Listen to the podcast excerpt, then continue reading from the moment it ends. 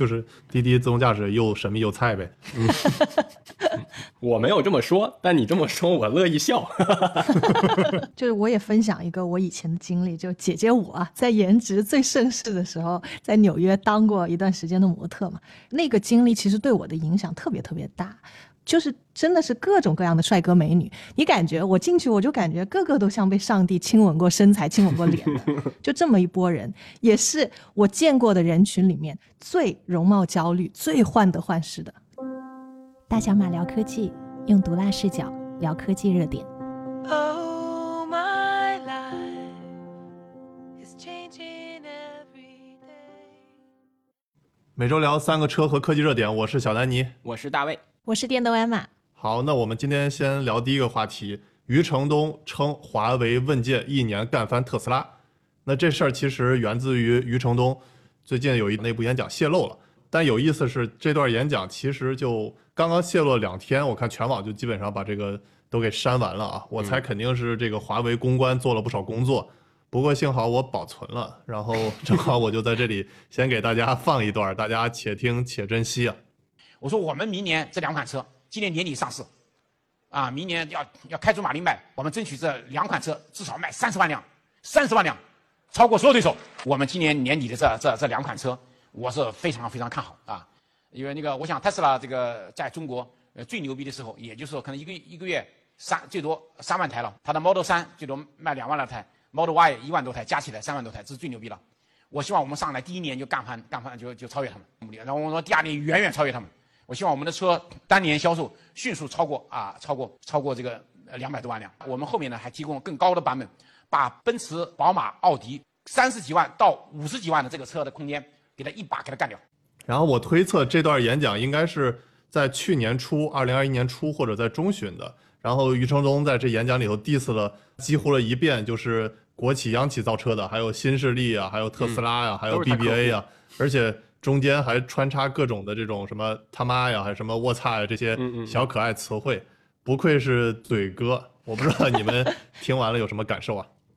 首先我第一个感觉就是他怼的这这里面一票哈，都是他潜在的客户，对吧？就是呃，因为华为它它这个新的品牌叫这个华为呃华为 Inside，就是 HI 嘛。实际上他他一直说他没有想自己造车。那么你既然刚开始一直说我没有想自己造车，那其实就是说这些主机厂，无论它是国企还是这些新势力，它才是你潜在的最大的这个合作伙伴。结果你把他们怼了一顿，现在还放出来了，那你说你你你这些潜在的大甲方，他心里怎么想，对吧？那其次呢，他又是把又把自己这个野心说的特别大，对吧？就是自己要要要要干翻什么，对，就是那种像呃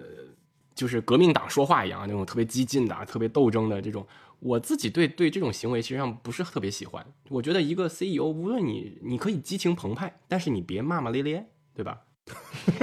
对他老说干翻什么的，对对，就特别像我小时候那个呃，我们班呃学习委员，就是你别让我怎么怎么地啊！你看我这回考差了，你等着，你等看我下次的，你看我下次的，就是就那种感觉。哎呦，有一种就是有一种 underdog，干翻你。哎，下次干翻你，有种 underdog，就是那种哎，你你你别让我逮着你，对吧？你再给我一次机会，你试着。那别人为什么要给你机会啊？对不对？别人为什么要给你机会？你看，我们我们不是说呃他哪里有些不对啊？你看咱们之前评论的这个呃造车新势力也好，或者说像美国公司啊，他们很少开这个发布会的时候是以一种这么激进的、近乎于义和团形式的语言在在说的，很少很少的，而且大家都是。就是我觉得一流的公司都是夸奖同行的，呃，因为有你的存在，于是我怎么怎么样，对吧？你看之前咱们聊过这个奔驰、宝马之间这种一百年的这种关系，就是因为有你存在，我更精彩，而不是说你等着你你别让我起来，这个我自己不喜欢这样的方式。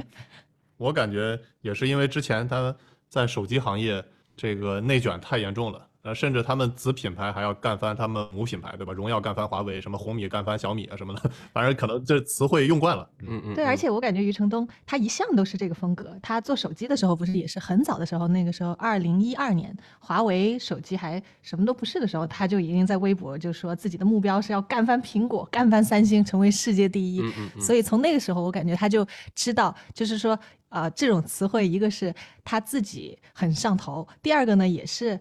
嗯，会引起比较大的轰动吧？你说他如果不这么说，我们今天会聊他吗？可能也不会。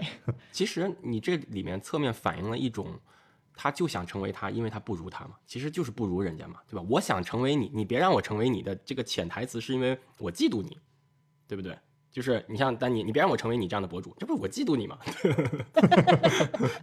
对对，我们正好聊聊他那个车吧，就是因为他这个视频其实是挺早的了，去年中的，但是他的这个车是在就去年底发布的，然后到现在我看卖了两个多月了嘛。嗯其实他这个呃销量这个数据，我觉得还其实有一点呃划问号啊，就是因为他其实是在十二月底做了这个发布会，然后发布会完事了之后，然后就各种新闻啊，什么呃比如说三天突破两千辆的订单，还有说这种五天超过六千辆订单。但其实他又说一万个订单以内的话，他会有一些各种什么赠品啊、权益什么。但其实到了二月二十三号，他这个一万个订单的这个什么赠品什么还是要给你赠送的，所以这个就画问号了啊！你正常其实说按照这个销量的话，趋势的话，你五天六千个订单，你基本上比如说正常的你二十天对吧，一万个订单应该都消化完了对吧？嗯但其实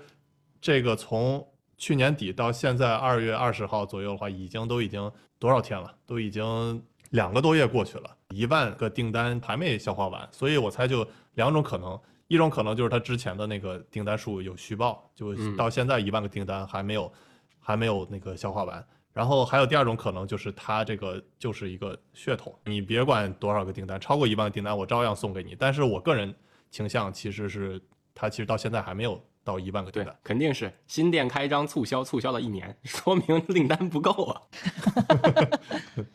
对，我觉得反正他余承东在那视频里说要今年达到三十万的订单，嗯然后主要就是靠两款车，一款就是问界 M，他本来说是要去年底发两款车，但其实只发了一款。嗯然后最近其实还有一些这个新闻去曝光他的这个新车嘛，应该是叫问界 M 7就差不多是跟理想 ONE 那种大型的增程式的 SUV。对，反正靠这两款车三十万订单，他他就他是说靠这两款吗？不是，我以为是问界、赛力斯，就他那四个品牌，什么极狐、阿维塔，全部加起来。呃，不30是哦不是，它赛力斯 SF 五，它之前还不是还说都快停产了嘛，但其实又澄清了，它其实之前华为和赛力斯合作的那个是销量特别差的，所以它主要靠两款车，就是问界 M 五，正常情况下它可能本来还要发问界 M 七。对，反正是哪怕加上这个赛力斯 SF 五的话，也基本上是一个零头，它算不了什么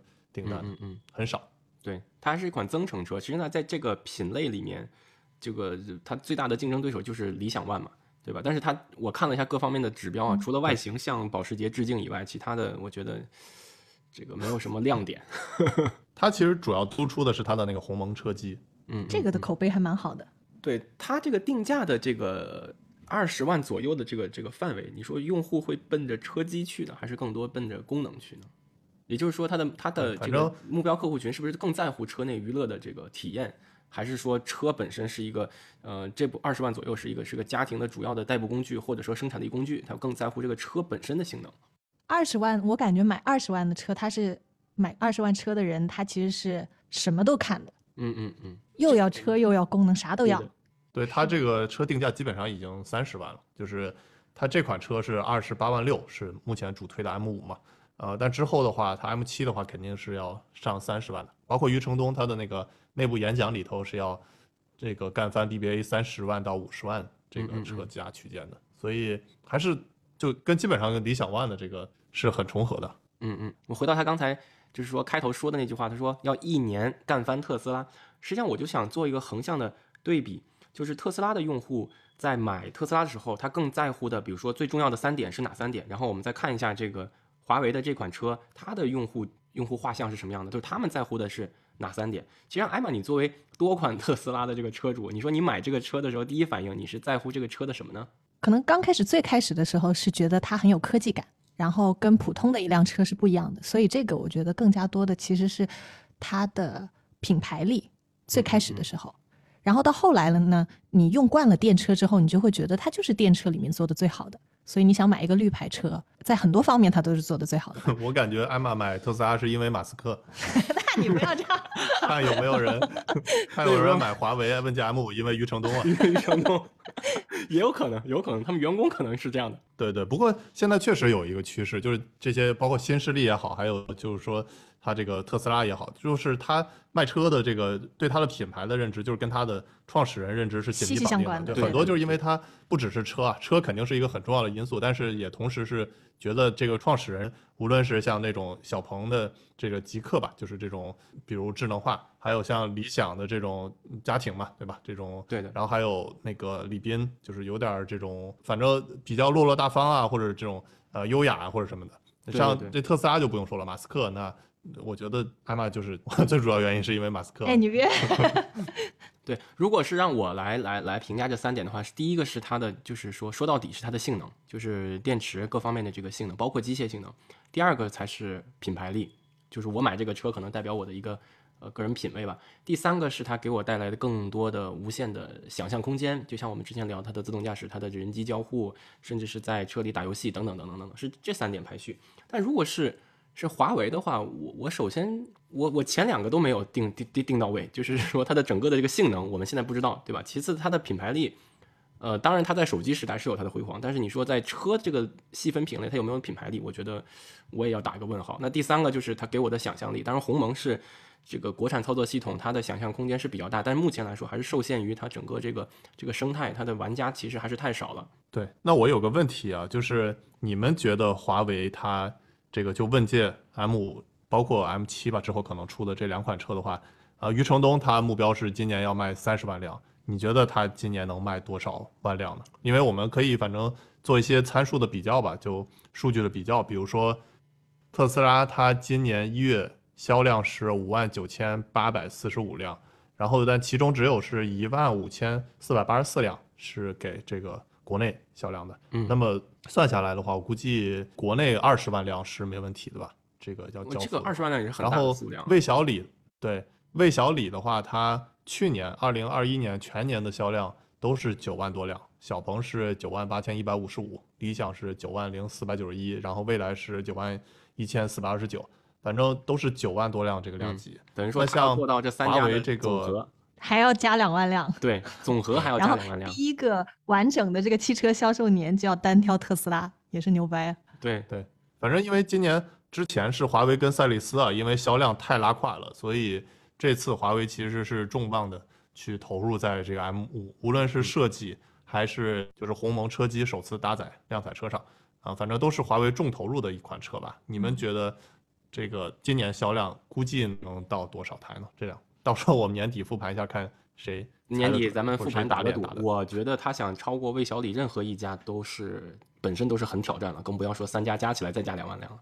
这里面我有一个我我的论点是基于什么呢？就首先这个车的载体，你看这个车的载体不是咱们传统意义上认识的大的公司或者说国内的这些呃已经起来的这种主机厂，而是呃极狐，然后这个赛力斯。你说这两个车如果不是搭上华为，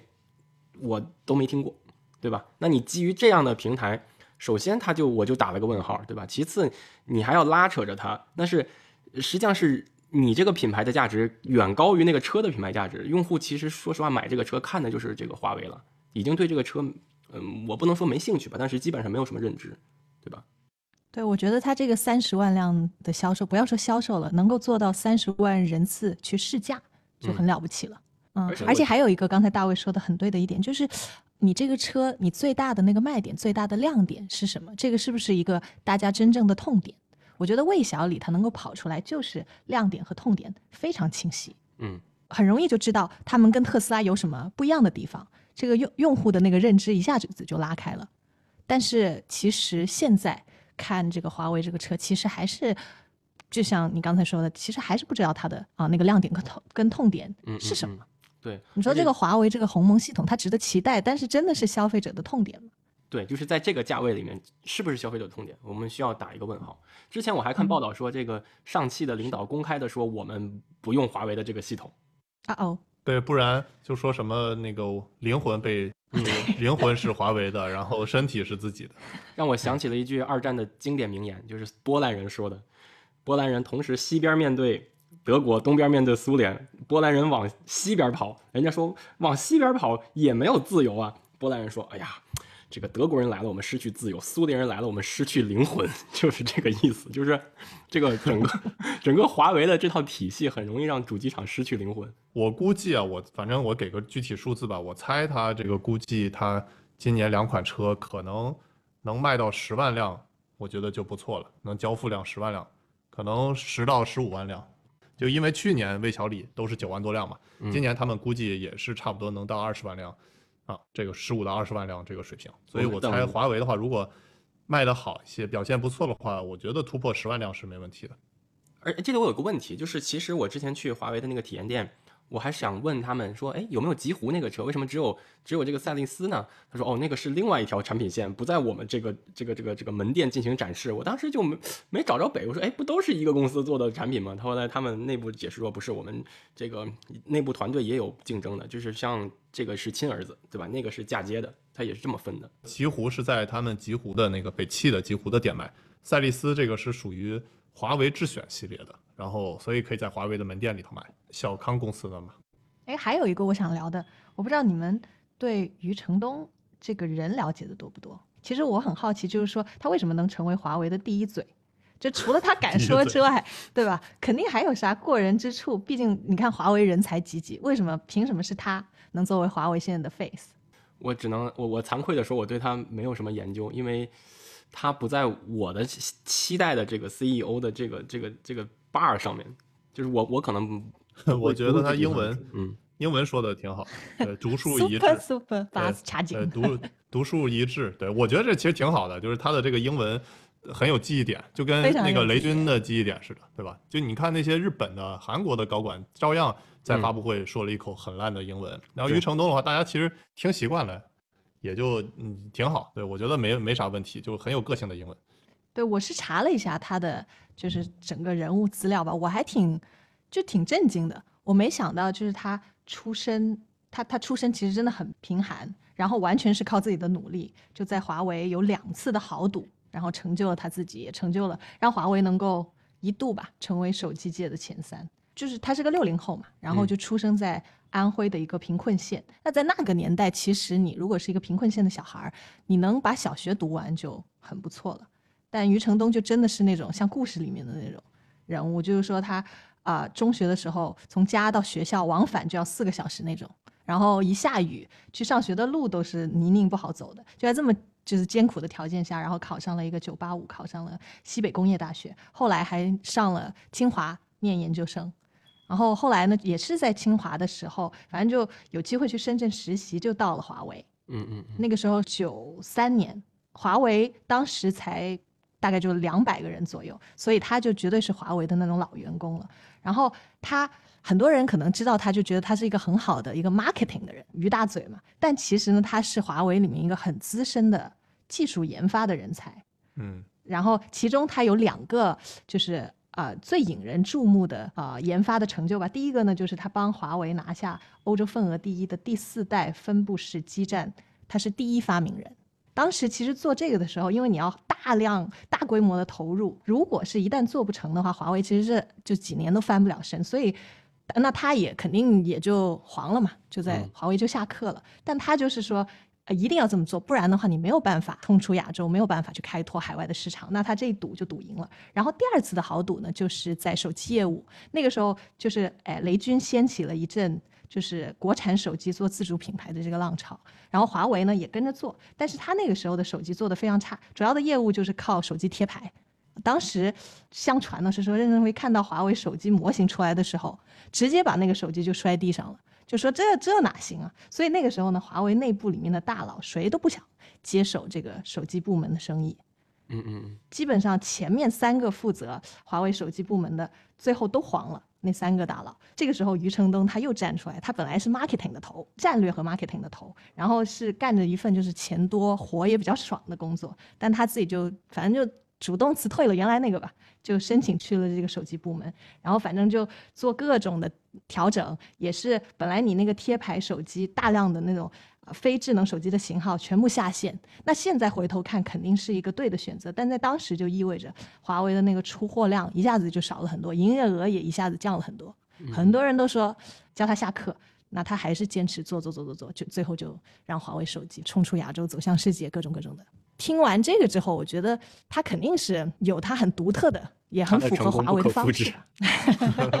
跟我们上次聊的谷爱凌似的，他的成功不可复制。对这点还挺有意思的。我之前以为，没想到他是在这个第一点是他是华为前二百的元老级员工，第二个是他不只是 marketing，然后他其实在研发方面也都是很有造诣的，这个还很厉害。对，所以我我就想啊，你我们对比一下柳传志和杨元庆这一对，再对比一下任正非和余承东这一对，就感觉没有对比没有伤害了。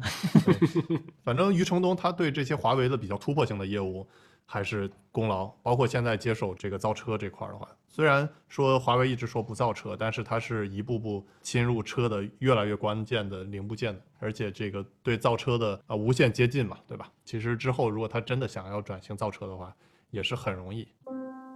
大小马聊科技，用毒辣视角聊科技热点。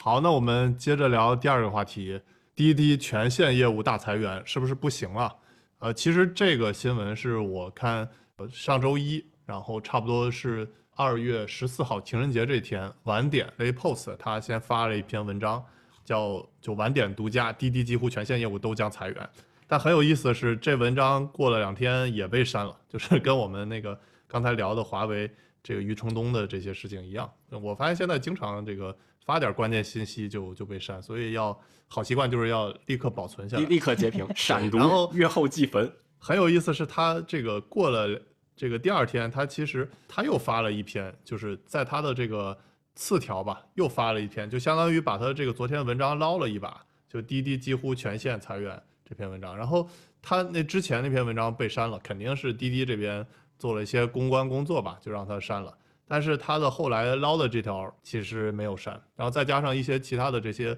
呃互联网博主转载啊什么的，所以如果你现在搜还是能搜到的。嗯啊，对，反正整体来看的话，滴滴最近反正过得都不太好，裁员百分之二十。我还挺关注他们自动驾驶这个这个大的业务有没有裁员，但据说是没有调整到这个部门，是调整的他他之前的对。但其他的部门基本上都被裁了，就是自动驾驶部门实际上这里面我觉得透着一股子，给我的感觉是这个共享经济在整个这个疫情时代啊，或者说后疫情时代，它的这个模式实际上有点受到挑战。就其实不只是不只是滴滴，就是欧洲和美国的这些共享经济，咱们无论说是这个共享单车、共享踏板车，或者说哪怕在在美国这边，其实，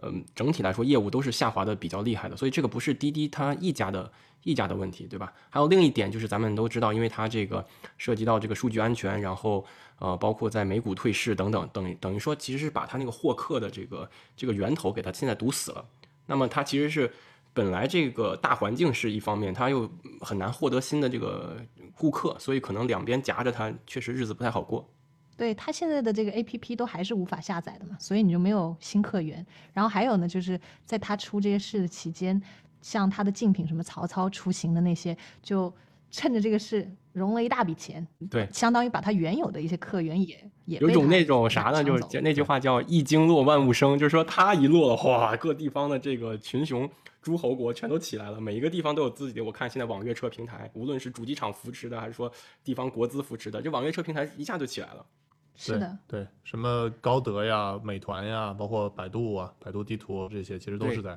那个打广车这块起的很猛如旗是吧？广广汽集团扶持的这个这个公司，哎，对对对，是的，对，我觉得最主要的问题还是因为，就是从去年七月初开始，那个网信办发了一条滴滴 app 下架，就是那之后的话，它就没有新客了。那对的它最影响最大的就是它的这个网约车业务嘛。嗯，然后其实我觉得就是网约车业务就相当于腾讯的这个这个微信和 QQ 这块儿的，就相当于是它最大的流量入口。就像那个腾讯财报里有一张最著名的六轮图，就中间的一个大轮儿就是这个微信和 QQ，然后你在这个基础上，无论是孵化什么游戏啊，孵化什么金融科技啊什么的，那同样类比滴滴就是，那它的这个网约车业务其实是它的最大的这种流量的入口嘛。对，然后是它的这个客新客的担当。那如果你像这些，比如说最重要的呃入口来源都已经被封了，而且的这个用户啊也在持续流失，然后而且再加上这些竞争对手起来，像你的这些什么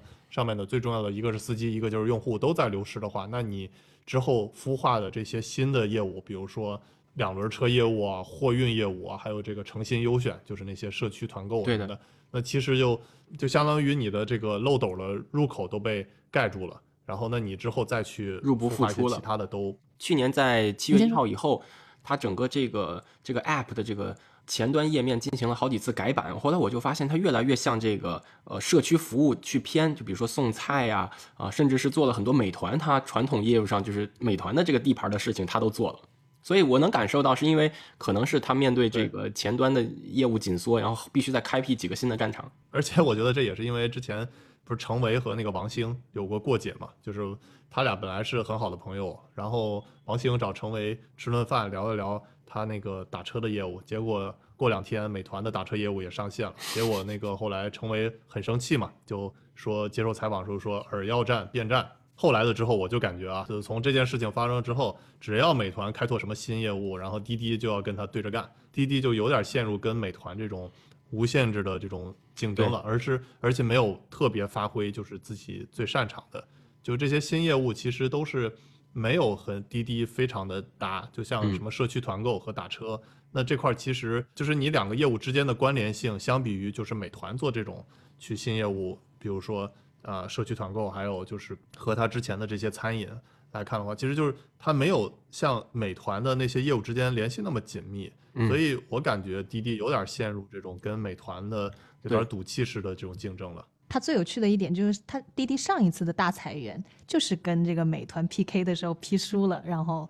大裁员呢是在一九年，然后当时裁的最大一部分的人呢，就是叫做滴滴外卖。本来是想跟美战美团打一场恶战的，结果打不过，然后那个时候刚好顺风车也出事了，他们赶紧就收缩。不过上一次的裁员跟这一次有两个最大的不同啊、第一个呢就是它上一次裁员的部门是很集中的，这一次基本上除了呃自动驾驶部门，其他权限都被动了嘛。然后第二个呢，还有就是它的补偿也不一样了。上一次的裁员是 N 加二，还是比较阔气的。然后这次的补偿就是只是按照法定的标准 N 加一。而且我有个在滴滴工作的朋友跟我说呢，他们的年终奖是二月底发的。然后那些被裁的同事呢，还要在补偿金和年终奖之间二选一，嚯，所以这也是就滴滴裁员以来那个补偿最扣的一次。嗯，这里我想也想到一点，也从一个侧面看看出，就滴滴混的不好。想到一个历史性问题，你还记得最早这个打车软件在中国绝对是遍地开花的，就是每个城市有自己的。那个时候这个滴那个滴，我有点忘了名字，快滴，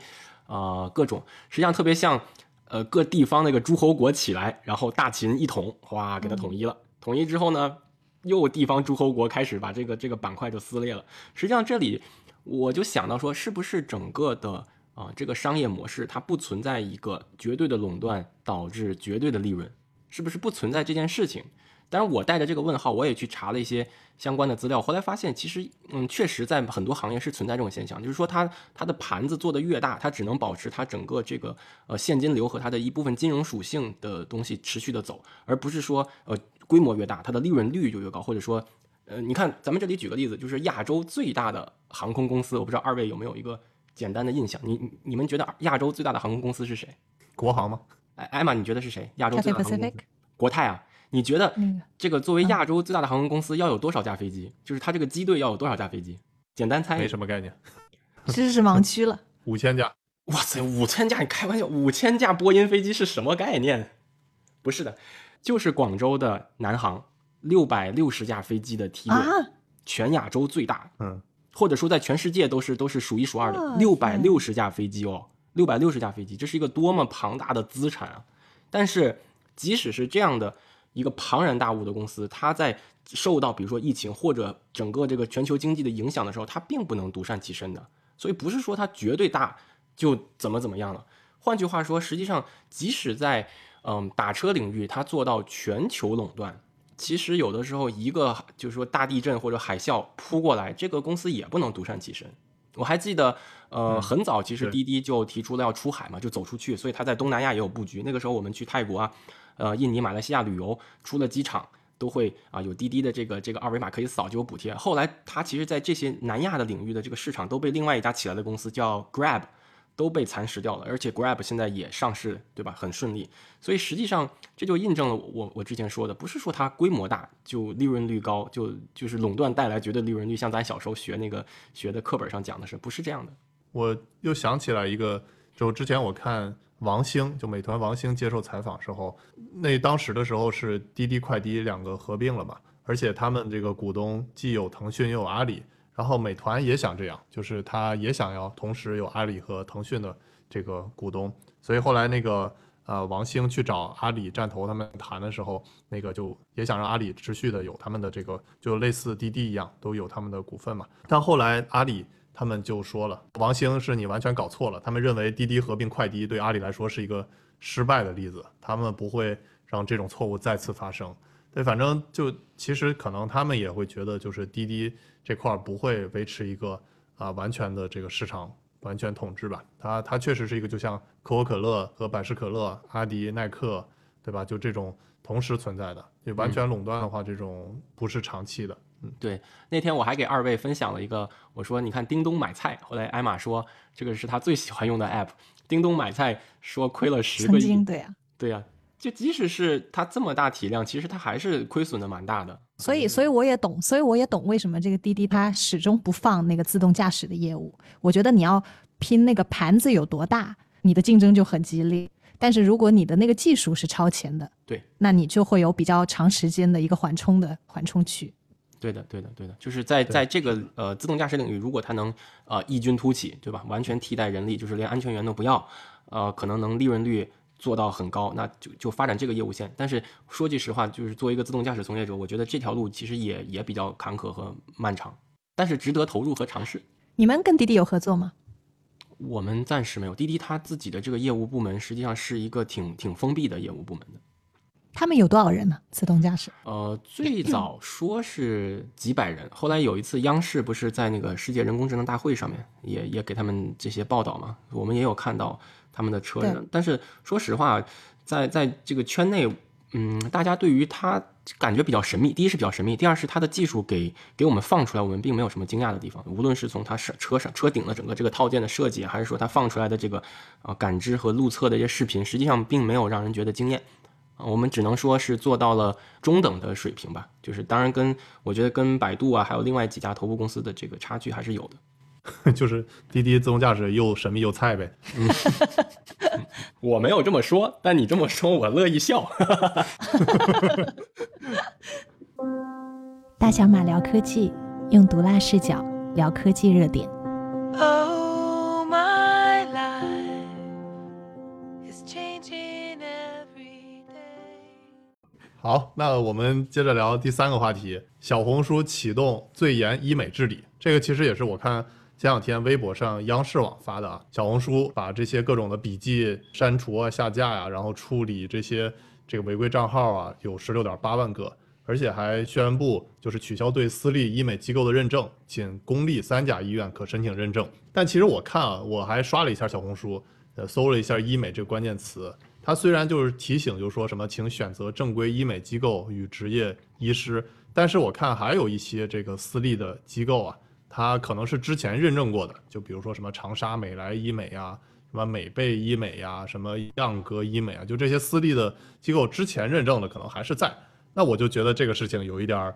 这个画问号了啊，就是你之前认证的私立机构还在认证，那可能就是之后的私立不认证了，那你这个标准怎么去统一嘛，对吧？我是小红书老用户了，然后我觉得特别有意思的呢，就有一段时间小红书就老给我推各种整容啊、医美的帖子，我是看到了我自己对这些整容医美就是观念的变化的，因为我本来是广东人嘛，就严重受我妈的影响，比较追求养生美。如果是呃皮肤不好了有黑眼圈，我就觉得要靠早睡早起，要喝汤，让啊、对，要喝汤。所以我本来对这种整容啊、医美啊一点都不感兴趣，而且是有排斥的。但是呢，被这种推送多了，就真的会你你会被洗脑，就感觉那些分享整个鼻子打个美白针的小姐姐弄完了就又自然又好看，而且还特别轻松。她不会跟你说中间有什么风险啊、有什么痛啊那些。这样子帖子一多。很正面的被推之后，你多少就会有点蠢蠢欲动。我这种本来是排斥的人，而且是也不是就是十几岁的小姑娘，嗯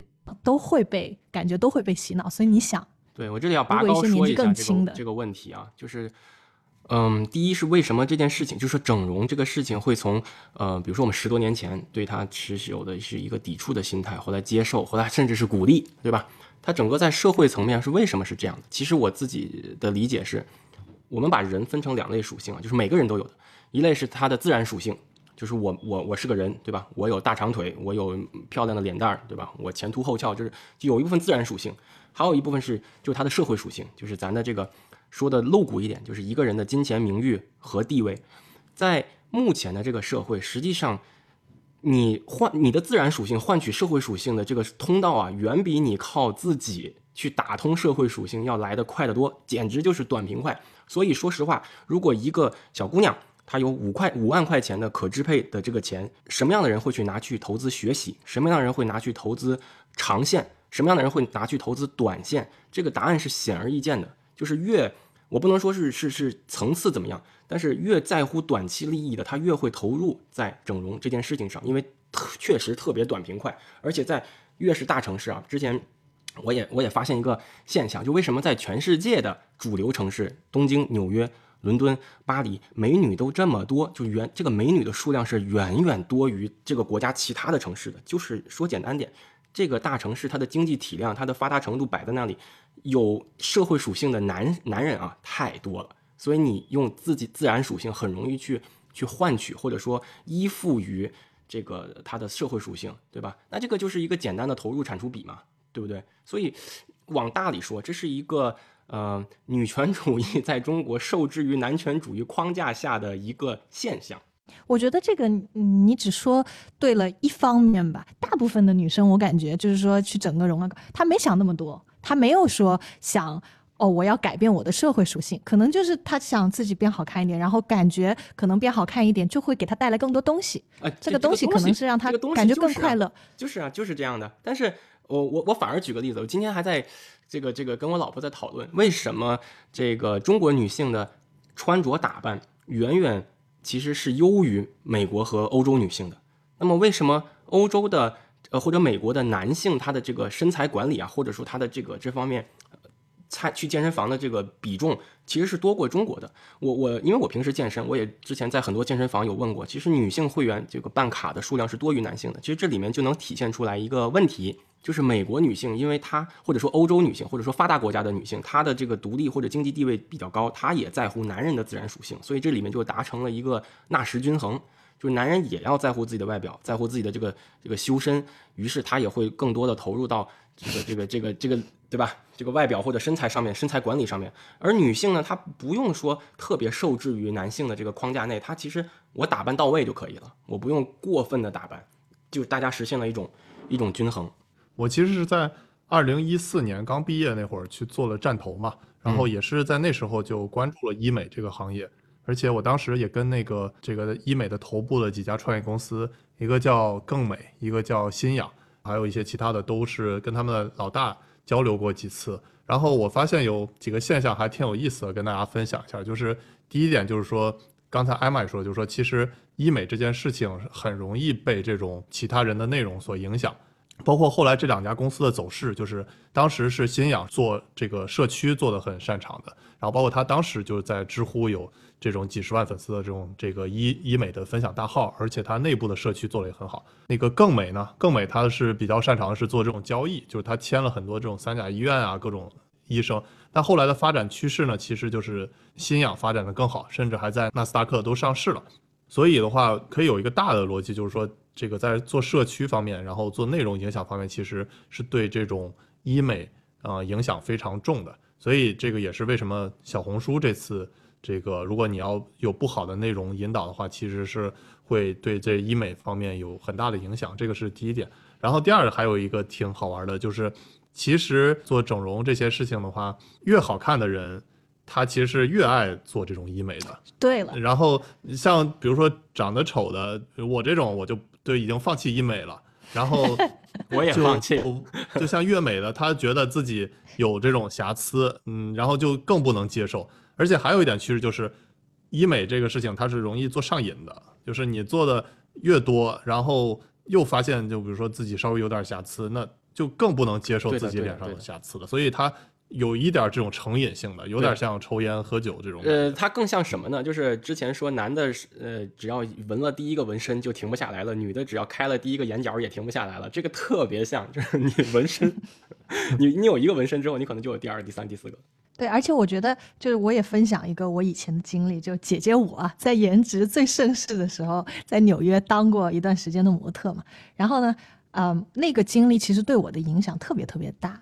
的就是在模特圈有一个环节就叫 casting，就你要到一个大房间里面，然后就跟其他的一堆模特在一起，就被品牌或者广告商去选，看看要不要你去走秀或者拍大片。然后这个 casting 房间里就是真的是各种各样的帅哥美女，你感觉我进去我就感觉个个都像被上帝亲吻过身材、亲吻过脸的，就这么一波人，也是我见过的人群里面最容貌焦虑、最患得患失的。这个对我的影响很大，我就是你，如果不是身临其境，你很难想象就已经长这这么好看了，怎么还会有容貌焦虑，还会这么不开心？就在模特圈里面嗑药的、自残的、神经衰弱的人不少的，就这是它的生产力工具。这个生产力工具直接就是说长期和短期都在影响它的这个这个社会属性嘛，对吧？就自然属性严重影响到社会属性，它肯定是焦虑。就感觉他们的腹肌六块八块，就跟我们这个电脑配什么几个核似的，六核八核的似的。对的，对的，就跟我们做训练用的服务器一样。你要说服务器不行，哇，那可着急了，对吧？然后我觉得，就是它最讽刺的地方呢，就是如果你真的看现在当红的模特，你真的去研究模特史，就会发现其实最红、最当红的那些模特，在某种程度，它是重新定义了美，突破了原有的一些美的界限的。嗯，它不是说去跟风，然后去就就相当于整一个地方，呃，让你的那个鼻子看上去像怎么样的一个鼻子，让你的眼睛看上去像怎么样的对眼睛，因为你这样一味的追求这种医美的那种比较表面的跟风的美，其实你风向一变或者那个刀一歪，你你又不幸福了。哎呀，提到这点特别好，就是我最近啊，比如说我看几个这个呃运动品牌的这个 App 上面的买买东西，越来越多的有色人种，对吧？然后甚至是身体有有残缺的，他比如说卖双鞋，他会用一个呃有机械腿的人的一个脚，或者说他会用一个特别特别特别胖的一个女孩来凸显她这个紧身裤、这个健身裤。我觉得这就是很好的一个开始，就是我们对美的定义更加宽泛了。对吧？我我我更期待是是这样的，我更期待一个社区，它对于人的美，它的定义要宽泛一点，不要每一个都是锥子脸。我我我没有办法忍受一个乐高世界，知道吧？就每个人都长成一模一样，这个世界多么恐怖，都是一个大夫做的。对啊，就是都是一个大夫，对吧？整出来都是就你你感觉就像乐高玩具里一样，每个人对吧都是那个样子的，这个世界就缺少了缺少了真正的美。我小的时候，我老师跟我说过一句话，特别有用，说这个世界没有人因为难看而被人讨厌。没有人因为难看而被人讨厌。我们对于别人的喜欢，都不其实很大程度上不是基于他的长相的，而是基于更深层次的东西。这个这个，说实话，这个外表这东西，它很容易换自然社社会属性，对吧？但只是转瞬即逝的，就非常非常快，你就你就通过更多的了解、更多元化，你就认识到了这个这个东西。嗯，就像咱们经常评论科技产品一样，对吧？你有个很酷炫的外表，结果用起来哪儿哪儿哪儿都不行，那那肯定是不行的呀。对，包括现在，我觉得这个国家各个品牌都主推这个谷爱凌，其实也是一种相比于这些什么网红脸的一种另外的审美吧。嗯那我觉得这个是特别正向的对的，啊。然后就阳光嘛，自然美啊，呃，还有包括那个苏翊鸣，其实也是，我觉得品牌方可能这个不只是关注这个谷爱凌啊，也可以多投一投苏翊鸣。其实苏翊鸣他他并不是我们传统呃意义上审美的各种帅啊或者什么。就比如说他，他不是身高很高啊，或者很高大呀那种，对吧？但是他其实是有一种独特的是的帅气吧。而且这种帅，我觉得就是你呃不要只是看脸嘛，其实还要看他的嫁接在某一种行动上，或者是嫁接在某种他的，嗯就比如说运动起来的苏翊鸣，对吧？穿着单板的这个苏翊鸣，然后甚至演戏的苏翊鸣就很很帅嘛，对吧？然后坐自动驾驶车里的大卫就很帅嘛，对吧？就类似这种。对，反正我是觉得你现在审美越来越多样化，我觉得这个是一个好的趋势。审美多样化是对每一个人的保护，真的是对每一个人的保护。对，大家仔细体会一下金句啊，这个可以绝对是对每一个人的保护。对，还有就是，我觉得像医美这种东西，包括我们的那些什么滤镜啊，这些都是变美的手段，但是它就是一种让你硬件提升的一个手段之一。同时，如果你没有那种软件的提升，也是就像刚才大卫说的，就像一个电子产品一样是没有用的。这你的长期价值，还是说你自己的你自己的幸福都很很悬。我在这个呃中美之间，我们看这个自媒体啊，比如说抖音或者 TikTok，我我发现一个很有趣的对比现象。国内有很多成功学大师，就天天教你成功学，感觉男人活在一种不成功就要完蛋的焦虑当中。这其实是对成功的定义的一种范式化，就你不按照我定义的成功，你就是垃圾，你就稀巴烂，对吧？我很少在 TikTok 上看到说啊，一个美国人教你什么定义什么叫成功的，你几乎找不到。所以这个也是说，一个更加多元化的社会，它对成功的定义更宽泛，实际上也是放过我们每个人。我刚才说了，对美的定义的宽泛是放过每一个人，对成功的定义的宽泛也是放过咱们每一个人。就是你看中国机场那个书，你再对比一下欧洲的机场那个书。中国机场这个书店上面前五十本书，绝对是从柳传志一直到余承东开始给你讲一遍他是如何的牛逼，对吧？你很少在欧洲什么法兰克福机场啊、希斯罗机场看到说这个什么 Richard Branson 教你如何牛逼，这很少很少这样。大家更多看的就是呃小说啊、社科类的东西，或者说一些杂志。没有人追求他所定义的那个样子的成功。就是 Richard Branson 如果在英国告诉你我这样就是最成功，他绝对会被人喷死。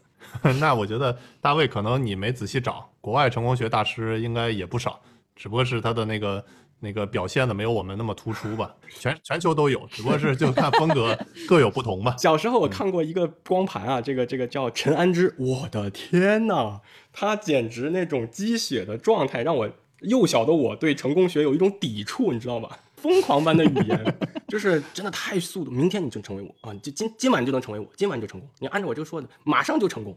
其实整容多多少少是一种，是一种在嗯，我这个话不能说的太过分啊，是一种 shortcut，对吧？就是一种捷径，就是你呃，就是相当于说，上帝给你本来有恩赐，你要要更多的恩赐，你要自己拿刀子自己，我我要把我的恩赐变得更多，然后我又完美了。嗯，我我不认同这种方式。哎，那我最后问你们一个比较。敏感的问题啊，就是假如你的另一半很看重你某一个缺点，就想让你整一下，你会选择整吗？哎，好问题哎，丹尼，你问的好问题。今天我跟我老婆在讨论这个问题的时候，我老婆说呀，那你去年去做了 全套烤瓷牙，算不算是整容啊？你为什么花这个钱？直接给我问问懵了。但是为什么在这个问题上，我想了想，就是说，第一，我我我牙齿不齐或怎么样，它会影响到我的健康，所以从这一点来说，我我早做。呃，其实是对我健康的一种影响。其次，它才是增加我自信心层面上的这个，而不是说我单纯为了好看，然后我把原来的牙给它给它干掉，然后弄这个犯不上吧。这个疼痛带来的这个收益也太小了。我拉一个双眼皮，对我增加视力没有任何的影响，那我肯定不去去去拉这个双眼皮啊。但是我去把牙整一整，它其实对我的健康是有影响的。这就跟这个这个我去健身房锻炼之前，我有点高低肩。那我随着撸铁，我这个高低肩得到改善了，对吧？但是我也有肌肉了。那你说哪个事情是是是更重要的？其实是治理我本身这个这个身身身材，就是说骨骼方面的问题是我的首要条件。其次，它的 byproduct 才是我我把肩膀练得比较宽，对吧？才是这样。那感觉大家看不到大卫的烤瓷牙有点可惜啊。到时候我们就放一张大卫的烤瓷牙特写。别人跟我开玩笑说说那个大卫，你这一口烤瓷牙。这顶上一台特斯拉了！你这是每天叼着个特斯拉？哇塞！我是觉得我肯定起码会不开心，也也应该接受不了。就如果呃我另一半跟我说你这不好，要去整一下，然后我也给大家嗯说一个小故事。我的我的初吻，其实他当时呢就是因为一句赞美我的缺点的话，然后就让我 献出了我的初吻。他就说。我的牙齿不是很整齐，还有我有黑眼圈。然后呢，他就说，就是你的那个小虎牙，还有你的黑眼圈，让你看上去是一个很特别的、特别可爱的人。所以我就觉得那个时候年纪比较小嘛，我就觉得哇，就是你的那些缺点都能够被人家看作是。我来帮你检查一下 牙齿，离近点儿。